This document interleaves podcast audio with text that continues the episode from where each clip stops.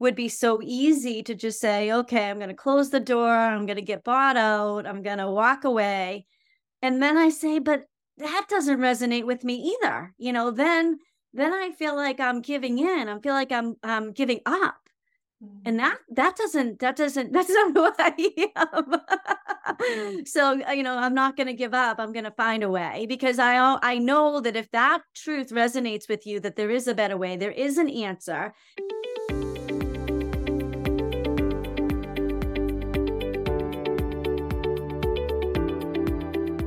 Oh, welcome. Thank you so much for having me today. It's my pleasure to be here. So Karen, you are a PT with your own practice. Yes, I am. Yep. I've been in private practice I'm working on 15 years now. And as I understand it, you keep asking yourself this question about how can you make a bigger impact? How can you make a bigger impact? But are very aware that you're not a PT who wants to grow an enormous business of many, many sites yourself. You want to stay as a small practice owner. Right. I find myself, you know, asking that question exactly. How can I make a bigger impact? And yet stay true to what I want to be doing, what fulfills me. Mm-hmm. And that's being a clinician. So I am always searching for ways that I can remain being the clinician, being involved with patient care, and still making a bigger impact. Yeah. Now, one of the things we're seeing this side of the pond, which I very much believe you guys are seeing as well, is that smaller and small clinics are getting bought out by larger groups and corporate businesses, basically. Absolutely. And that's one of the questions I even asked for myself. Is that something I want to do?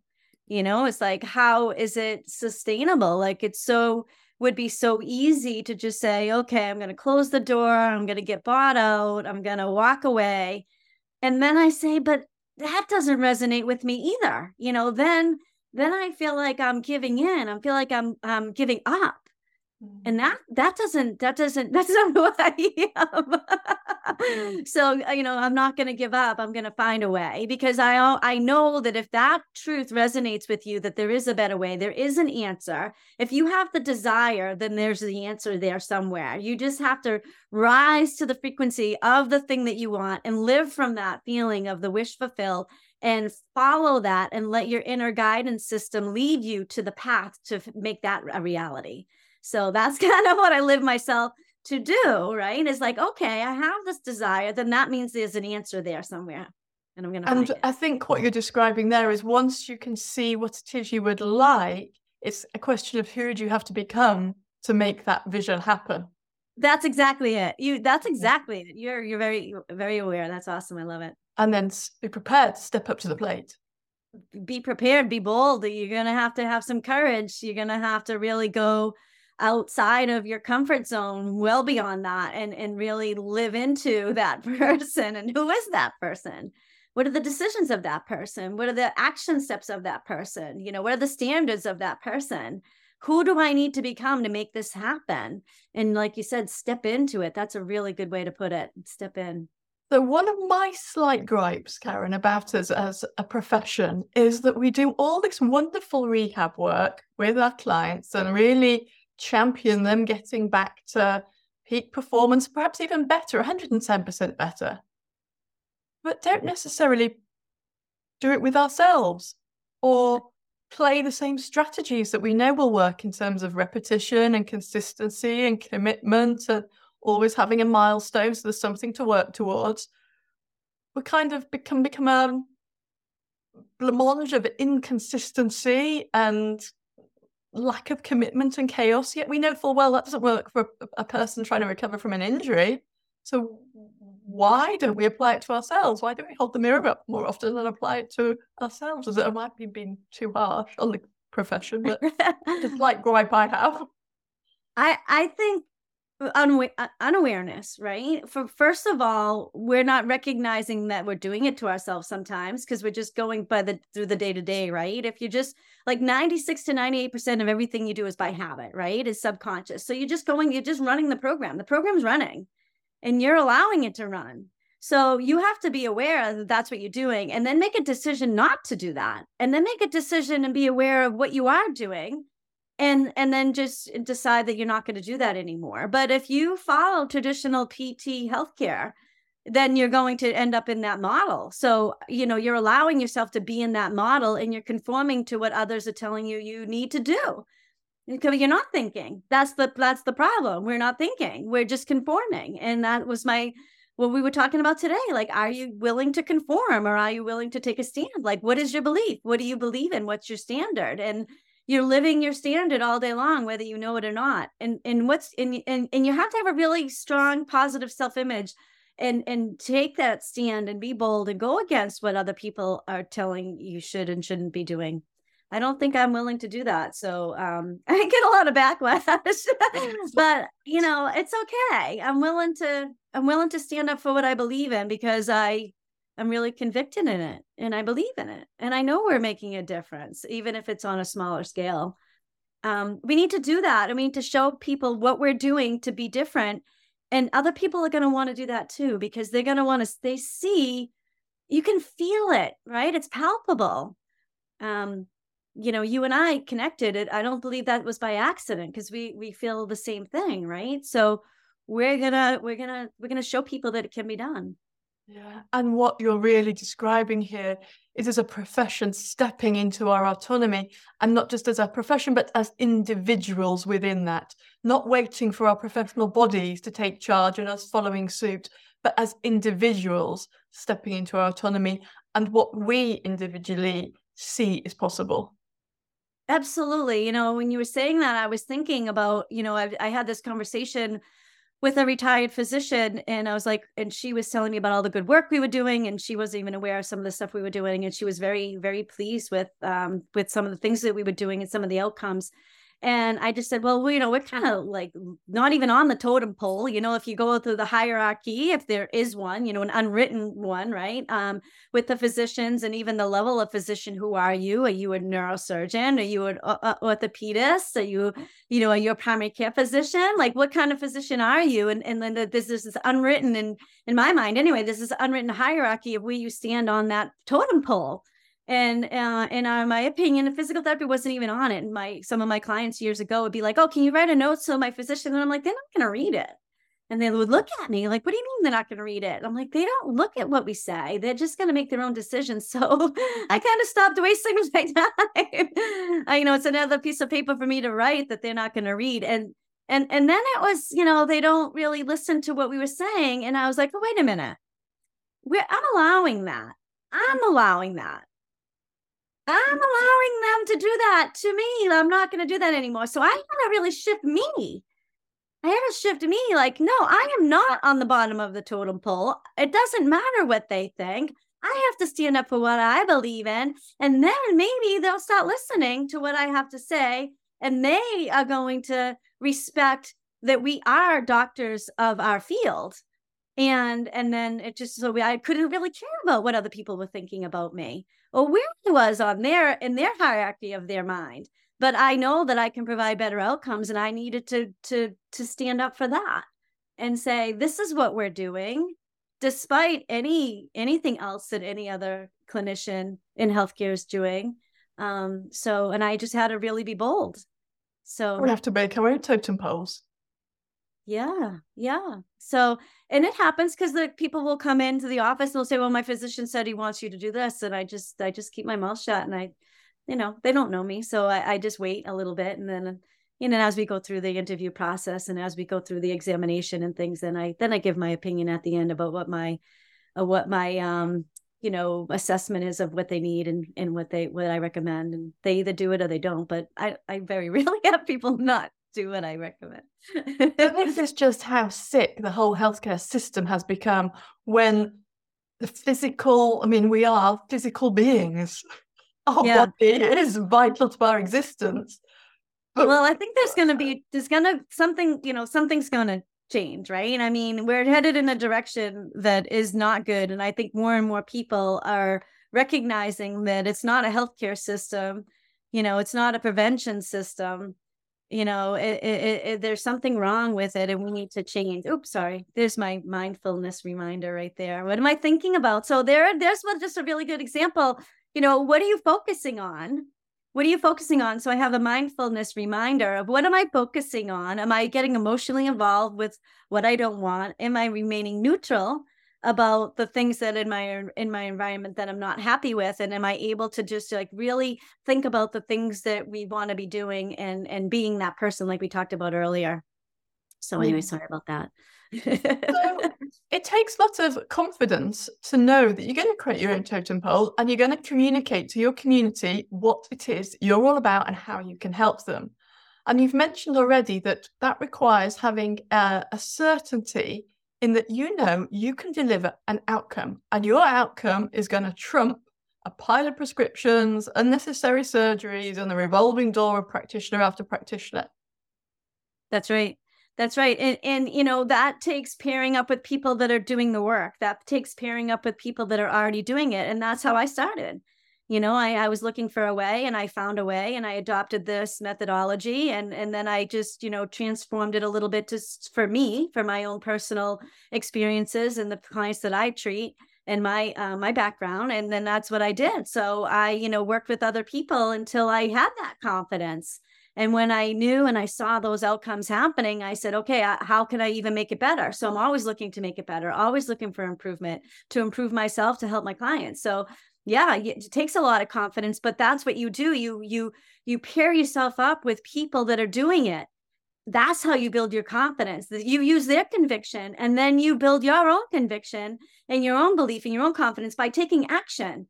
You're never going to build your confidence by sitting back and reading the book or watching other people. You have to step in, and you have to build that confidence by action. That's what's going to do it, for sure. I think one of the things I believe quite strongly, and it should be really interesting in sounding out on you, Karen, is that if every practitioner or every practice took the sense of responsibility that they were going to help stop the revolving door for every person that contacted them, so this practitioner shopping can be drawn to an end.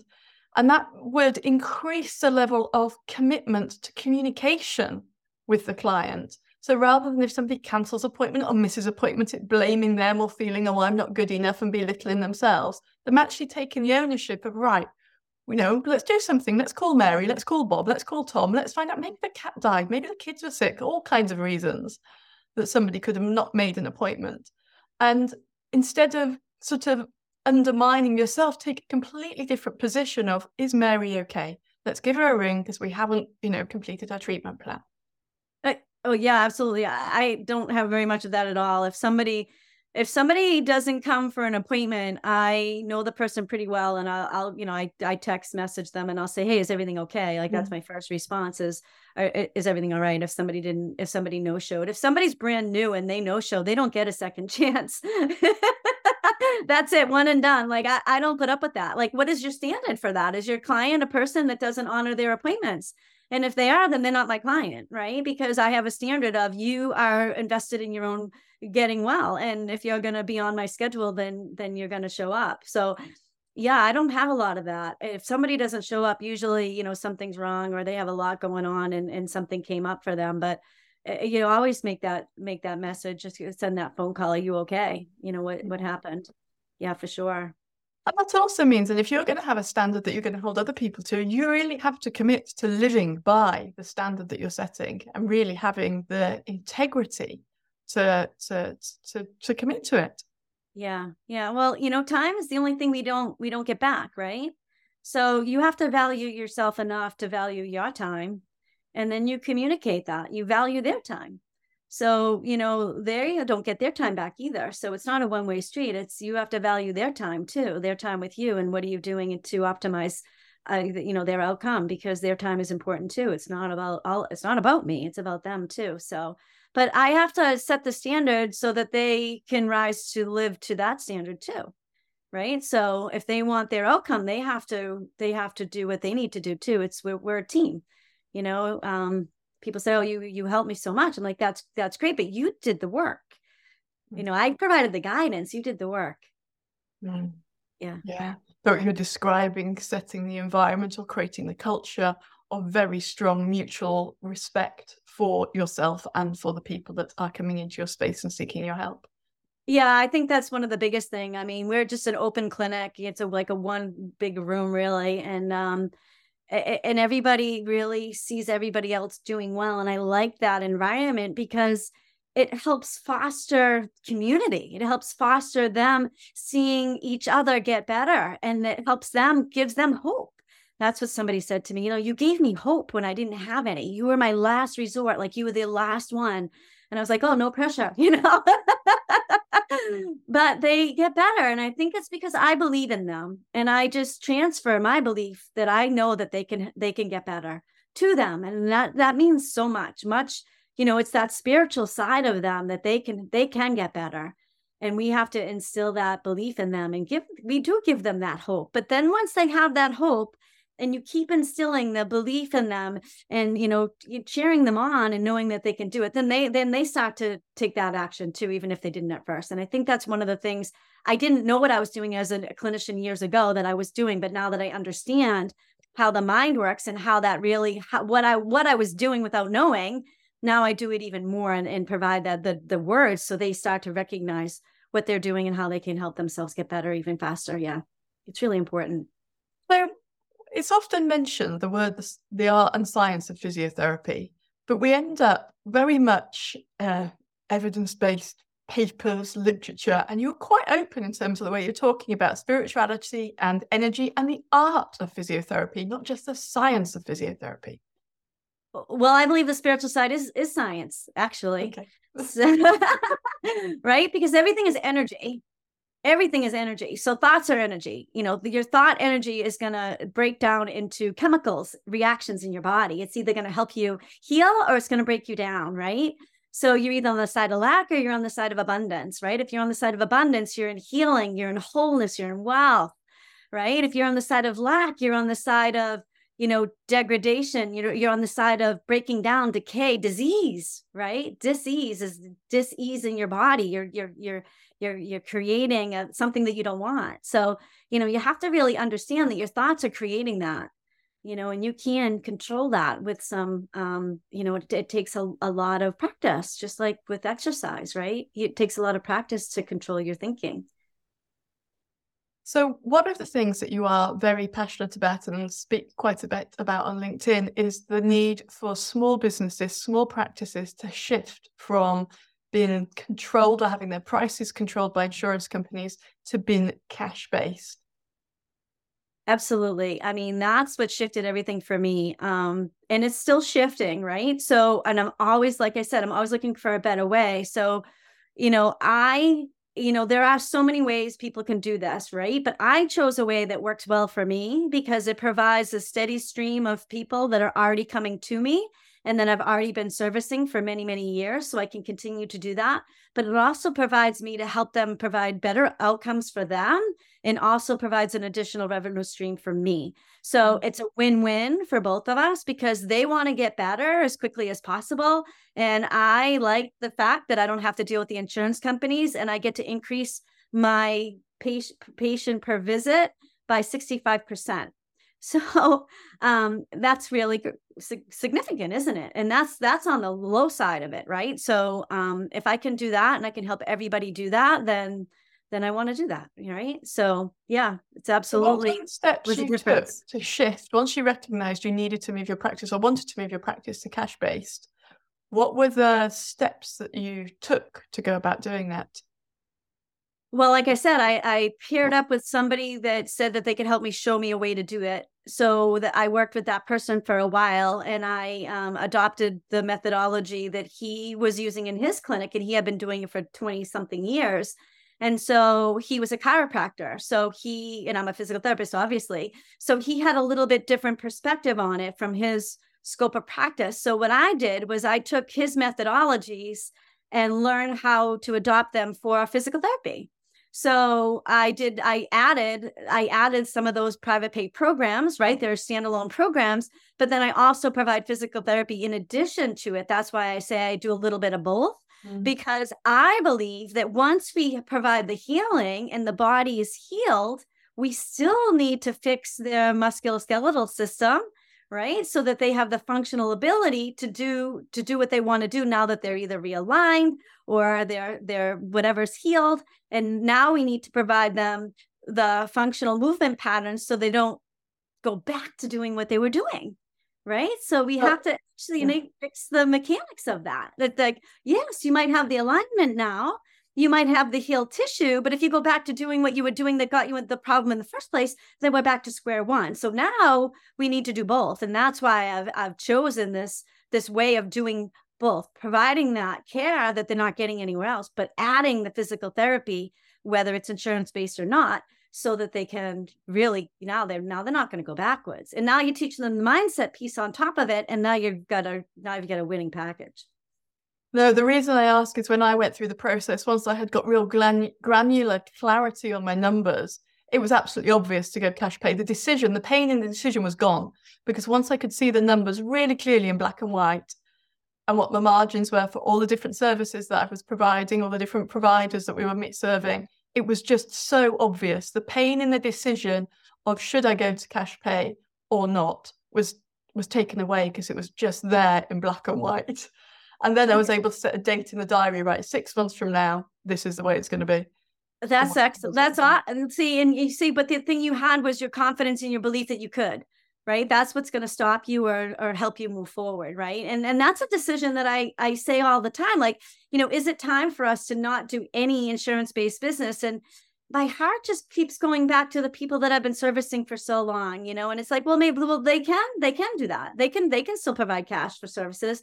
And so there's that question of, am I going to stay credentialed with insurance companies or not? Right. And there's always that back and forth in my mind about that. So I talked to my administrator about that. We talk about that quite a bit, and I haven't gone that road yet. And I don't know if I will. I just, it's a decision I need to reassess every so many months, but you and I can talk more about that for sure. But for many clinic owners, where recruitment can be challenging as well, it can force a decision that cash-based is preferable, because you can have a smaller team delivering higher value, higher quality work in many cases as well, than battling with to recruit people that might be serving contracts that are causing you a loss or very, very little margin.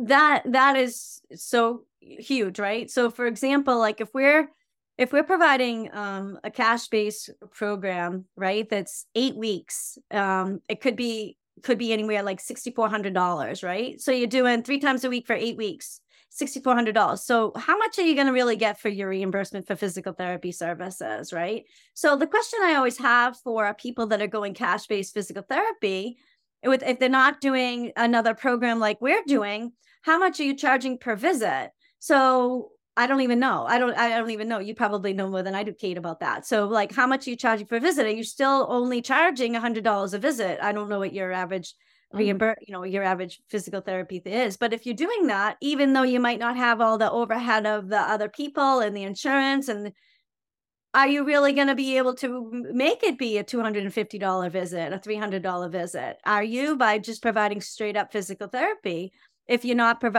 being able to provide better outcomes? Okay. And are you able to do that they can't do down the street? If they have a really good clinician down the street that's using their insurance, what are you doing? How are you differentiating yourself from that? How are you doing something different? How are you providing a better service?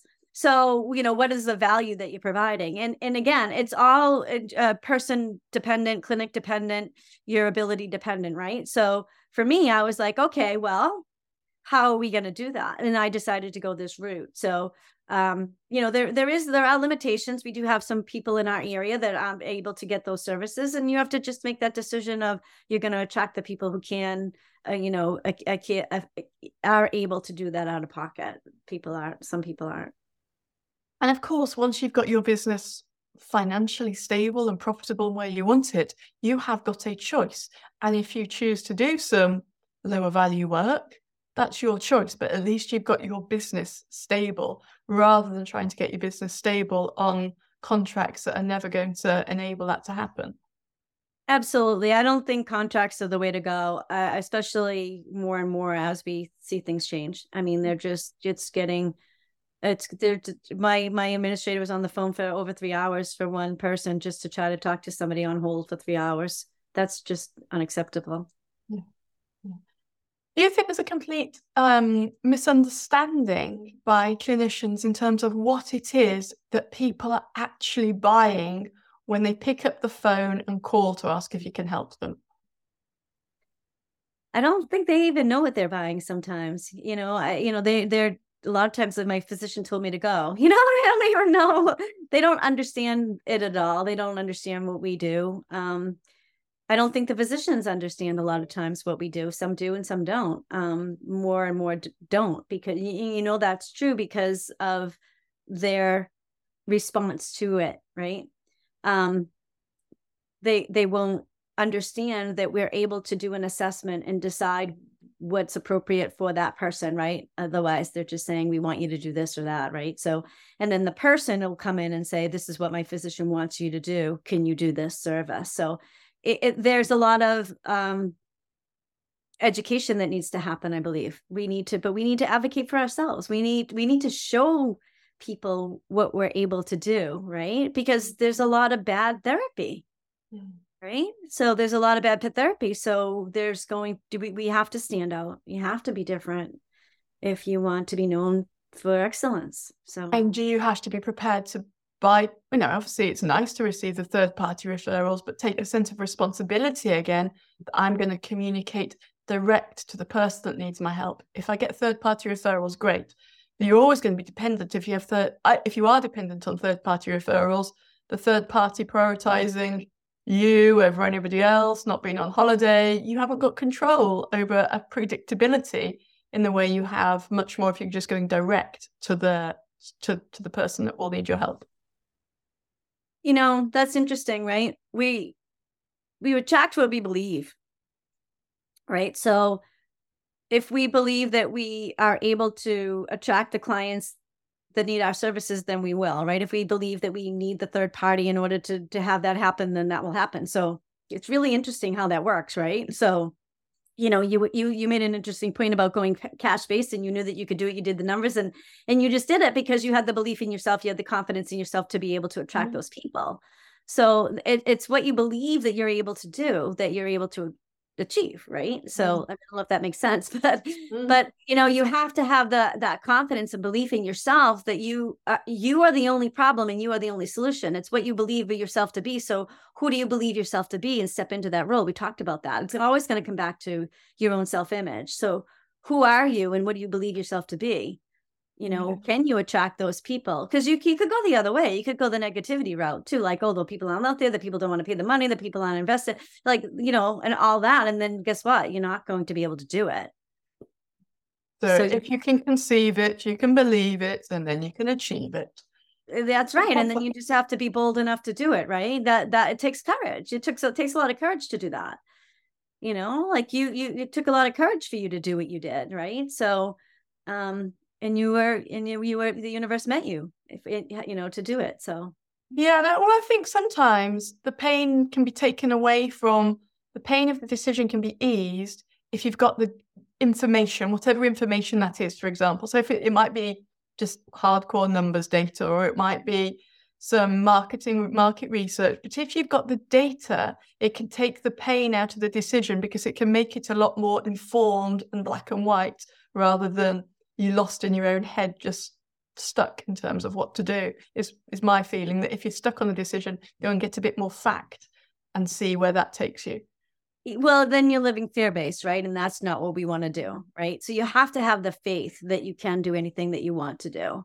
And then you make it so, right? Your assumption makes it so. That's Neville Goddard, right? Whatever you assume is your reality. So your assumption makes it so. So if you just keep saying and believing that you are going to have things a certain way, then you just keep persisting in that feeling, and then things start to change, right? So you have to really be good at ignoring your present circumstances and living in the feeling of the desire that you want, right? The wish fulfilled, the end goal, the end result. You have to be, like you said, we are always going to come back to self-image because it's so much of what we do. So you have to be that person.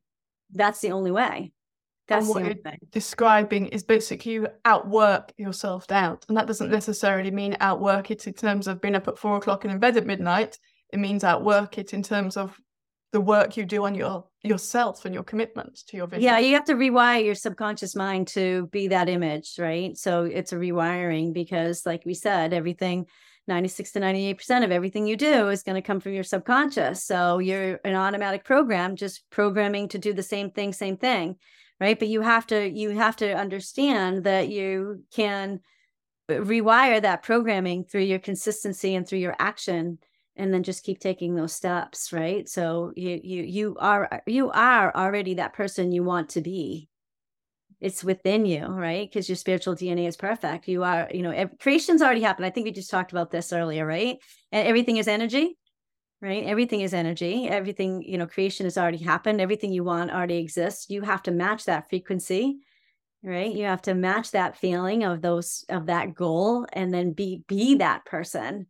You can't wait, right? If you're waiting, then you're separate from it. You have to be it. And take action then what you're looking for can find you. Yeah. You'll be, you can only experience the level of awareness that you have, right? The consciousness that you have, the level, the frequency that you're on is what you're going to be attracting. So if your thoughts are on lack and limitation, that's all you can attract, right? Your thoughts have to be on the people are going to be seeking me, right? The people that I want to be serving are seeking me as well. So, and that's what you did. And so that's what you found, and that's what happened. So that was great. And how much of this, though, is people being able to break through and recognize the conditioning that has been put in us all since childhood and our education system in terms of, just obedience, compliance, asking permission, and not necessarily owning the our own creativity. Everything is conditioning, right? So when we were born, right, we were in an environment, whatever that environment was, and we were surrounded by the people we were surrounded by, and we didn't have the ability to accept or reject ideas. So everything that we were told, everything that was in our surroundings went right into our subconscious and kind of molded who we were, molded the beliefs that we have. So unless we're making a conscious effort to say, I accept or reject that idea, it's going right into your subconscious. So you have to really understand how your mind works. You have to understand you have a conscious mind, a subconscious mind, and your body is just an instrument of your mind. Your body's going to do whatever your mind tells it. But most of what we do, like we said, is subconscious. So you're taking actions just out of habit, right? So we have to say, no, I'm not going to do that anymore, and rewire the subconscious to create a new healthy habit to start doing things differently. But it takes, you have to start thinking about what you're thinking, but most people aren't thinking. And that's the problem. Most people don't even second guess what's going on. They just go right to their subconscious, because if you're not rejecting it, you're accepting it by default. So that's really an important thing. If you're not rejecting, you're accepting it. So all those negative ideas, if you're not saying, no, wait a minute, it's going right there. And that's what you're attracting. If you're emotionally involved with a negative feeling, then you're attracting to you a negative result. So you're describing exactly what habit mechanic John Finn said when he joined me, in that you can never be too conscious. We're in no danger of being too conscious in terms of consciously rewriting our own programs. Absolutely. Exactly. All you can do is increase your awareness. And once you have a new level of awareness, you can never go back. That's the beauty of it. And once you change the programming, it's automatic, right? All you keep doing is rewiring it to have new, better programming, right? And increase your awareness even more and more. And then it just gets magical, because now if you are accepting only the things that you want and ignoring everything else, and you really get good at that, then everything's going to change. So Karen, for the small practice owner that's listening, thinking this sounds amazing, but an awful lot of hard work. Why don't I just stay in my comfort zone? Why is it important they don't just stay in their comfort zone? Why are small clinics critical to the fabric of the health of society? Oh, that's a really good question. Why not stay in your comfort zone? Because you're either growing or you're dying, right? Nothing ever stays the same. So change is inevitable, right? Personal development is a choice. One of my mentors said that, right? So you have to make a decision that you're going to be part of the change, or you're going to go down with the ship. And is that what you want? I mean, I think it's a personal decision. Do you, if you're not willing to change, then you're going to be part of the problem. I believe that's true. No, it's not for everybody. Some people just don't have the courage or the want or the desire to change. They don't believe that it's possible. So, people have to make their own choices. But if we as practitioners, as physical therapists, want our profession to be thriving and evolving, and we want the autonomy and we want the respect of other professionals in the healthcare industry, then we need to be better. We need to do better. We need to provide better care. We need to stand up for what we are able to do. But if we keep conforming, then we're just part of the problem. Yeah, and nobody's going to come and rescue us, and certainly not our professional bodies. Oh, they're gonna take advantage and swoop you up, right? They're gonna just take over the market more and more. Yeah. So I was just saying that yesterday because we had these conversations with my administration. That's where I see it going. I see it. I see all these people swooping in, and taking over because. In from what I can see, and I hope that I'm not correct in this, and I hope that somebody steps in and says that, no, that's not what we're doing, but it's just a numbers game, and they just want to fit as many people in, and it doesn't really matter what happens or what their outcomes are. They're just going to play the numbers because it's all about their bottom line. It's not about the people. And they're so far removed from the actual care and the actual people that they're not even informed about that. And so it becomes secondary. So is that really where we want it to go?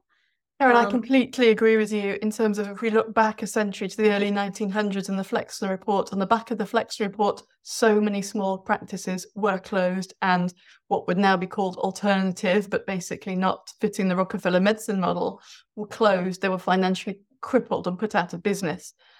And if we don't recognise that has happened and is very able to be happening again, then we will end up in this very corporatised healthcare model where there is nowhere else to turn. And if we don't want that for our communities, for ourselves, for our families, because we will also be on the receiving end of it, as will our children and our parents, then we have to do something about it. And that does require the small practice owner to get more commercially savvy so that their doors can remain open.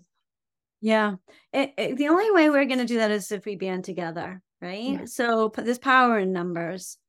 And we have to, like you said, we have to stop accepting the reimbursements that they're giving us. If we don't do that, then they have no reason to change either, right? But if we stand together and we say no to those contracts, then we're starting to do things differently. We just think about the law of reciprocity in terms of you give, you gain, you put out, there comes back. And the majority of clinicians and clinic owners have a purpose or a mission to give and to nurture. And if they can find the strength and the courage within them to follow your words and replicate some of what you've done, what will they expect to receive in return, not just in terms of financial benefit, but what are the other benefits you've received for having had this courage or that you've seen with other practitioners that you've helped? It's not what you receive, it's who you become. It's who I have to become to be better. It's the person you become, and that's the reward, is being a better version of you all the time. How many people you serve is going to be, the law of compensation states that you'll be rewarded in direct proportion to the number of people you serve. So focus on your ability to provide that service and everything else will come. So, focus on being a better version of you every day and the financial aspects will come. What else will? What else? What are the other benefits of being the best version of you? Because there are times when it's tiring. Benefits of being a better version of me, it's just happiness, joy. You have freedom within your soul. It's not just the freedom from burden of work. It's like you just have this freedom within you. I don't think there's anything better than feeling literally free, no matter where you are, no matter what is going on. To have that feeling of freedom, isn't that what we're seeking? The feeling of freedom. Yes. I don't think there's anything higher than that for me. And so what you're describing is exactly what people, so many people are searching for. This sense of freedom within your soul is available to you by growing into just being the best version of yourself. It's available to everyone every minute of every day. We're just not receiving it or open to that idea. It's a big idea. You have to have faith and belief and accept that idea and then step into it. We keep coming back to that, stepping into that identity. Wonderful. If you could just summarize this conversation in a sentence or two, Karen, what would you like to say to the listener?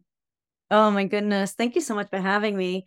It was a pleasure to talk with you. It was really our first time to really have a chat. So I appreciate this opportunity to voice my experiences and what I've gone through. So I just want everyone to, if this resonates with them, to really step into who they really are and just be that person and be bold and to go after what you want. Thank you very, very much for joining me and sharing your wisdom, Karen.